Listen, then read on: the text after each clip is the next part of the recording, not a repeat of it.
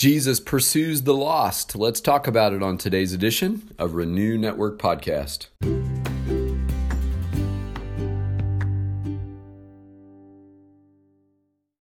Good Monday morning, my friends. We are moving on into a new chapter today in Luke's Gospel. We're going to start Luke chapter 15, and we are in verses 1 through 7 today. Uh, the next several uh, sections in this passage um, deal with stories Jesus tells about lostness and the attitude of God's kingdom toward uh, the lost. And I think this gives us a beautiful and clear glimpse into the heart of God as it relates to God's attitude towards uh, his precious lost ones. And um, I think it's important that as we begin, we discuss what spiritual lostness is, uh, because often uh, it's it's apparent to me, at least, that uh, people who are lost are often not aware of their lostness. They're often completely unaware that they're lost because they're completely unaware of God's holy kingdom.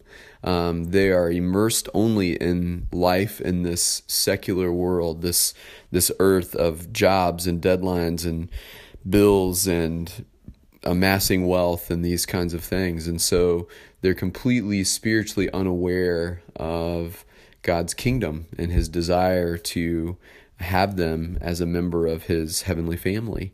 And so lostness is uh, something that um, often I think many, many people uh, overlook um, because they're not aware. And I think some Christians struggle to uh, determine uh, how to identify lostness in another person. Now, a person's external life can have everything going right their relationship with their spouse. They're living in a nice home. They're driving two cars. Their kids are doing well in school and going off to college. They're paying their bills. They live in a nice neighborhood. They have all the externals covered and things look good. But the internal situation of their heart um, has them living life apart from God, far from God. And so spiritually, they're in a far country of lostness and they're not even aware of it because the externals are going so well. All of their outside needs are being met. So, what would make them look to God? What would make them turn their will to God? What would make them um, look in God's direction and consider their need for Him? And so, everything can be going right on the outside, and a person can still be lost on the inside. And so, we want to address the issue of lostness, and hopefully, by uh, reading what Jesus says, we see the value that he places on the lost, his desire to pursue them. And we, uh, being his disciples, his followers, must embrace the same attitude and we must have the same desire to reach those who are lost. Those who are walking apart from God, sometimes uh, for no fault of their own. They just have not been made aware of his kingdom and his desire to know them. And um, and that's our call is to go like Jesus to seek and save that which is lost.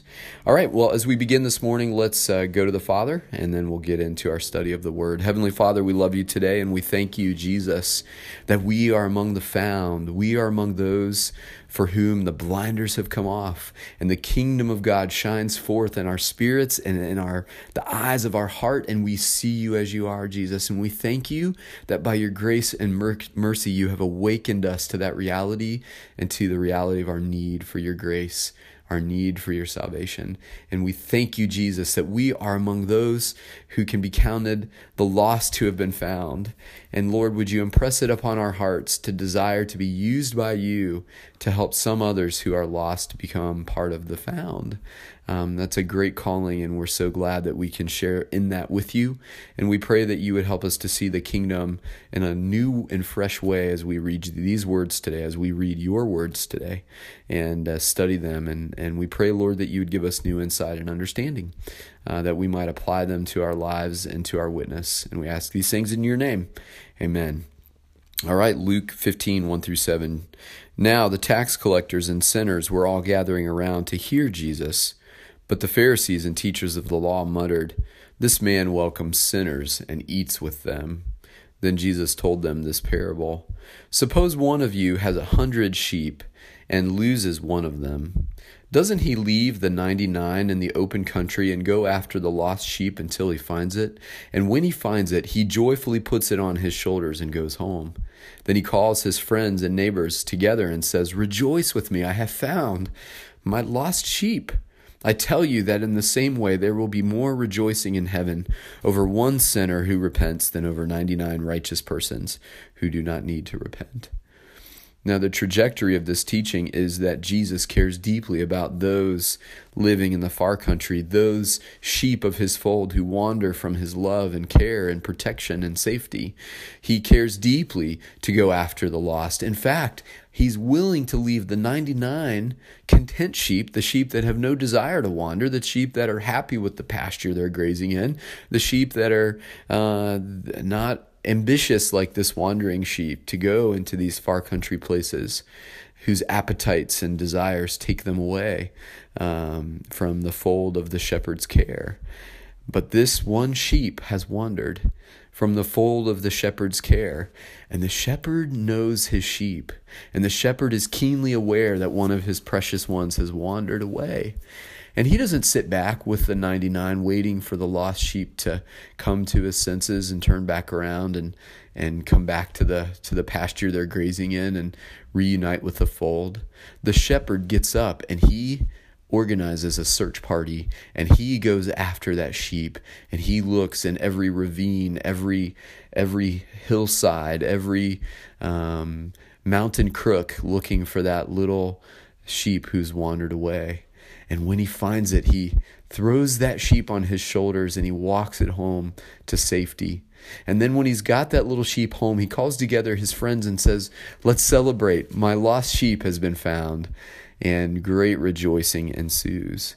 And the picture Jesus paints is of God's heavenly kingdom when a sinner who's wandered away and, and, and is wandering in their lostness is found by Jesus and carried home to the place that he belongs, to the place of God's safety and care and provision, and and um, great rejoicing occurs in heaven when the lost are found.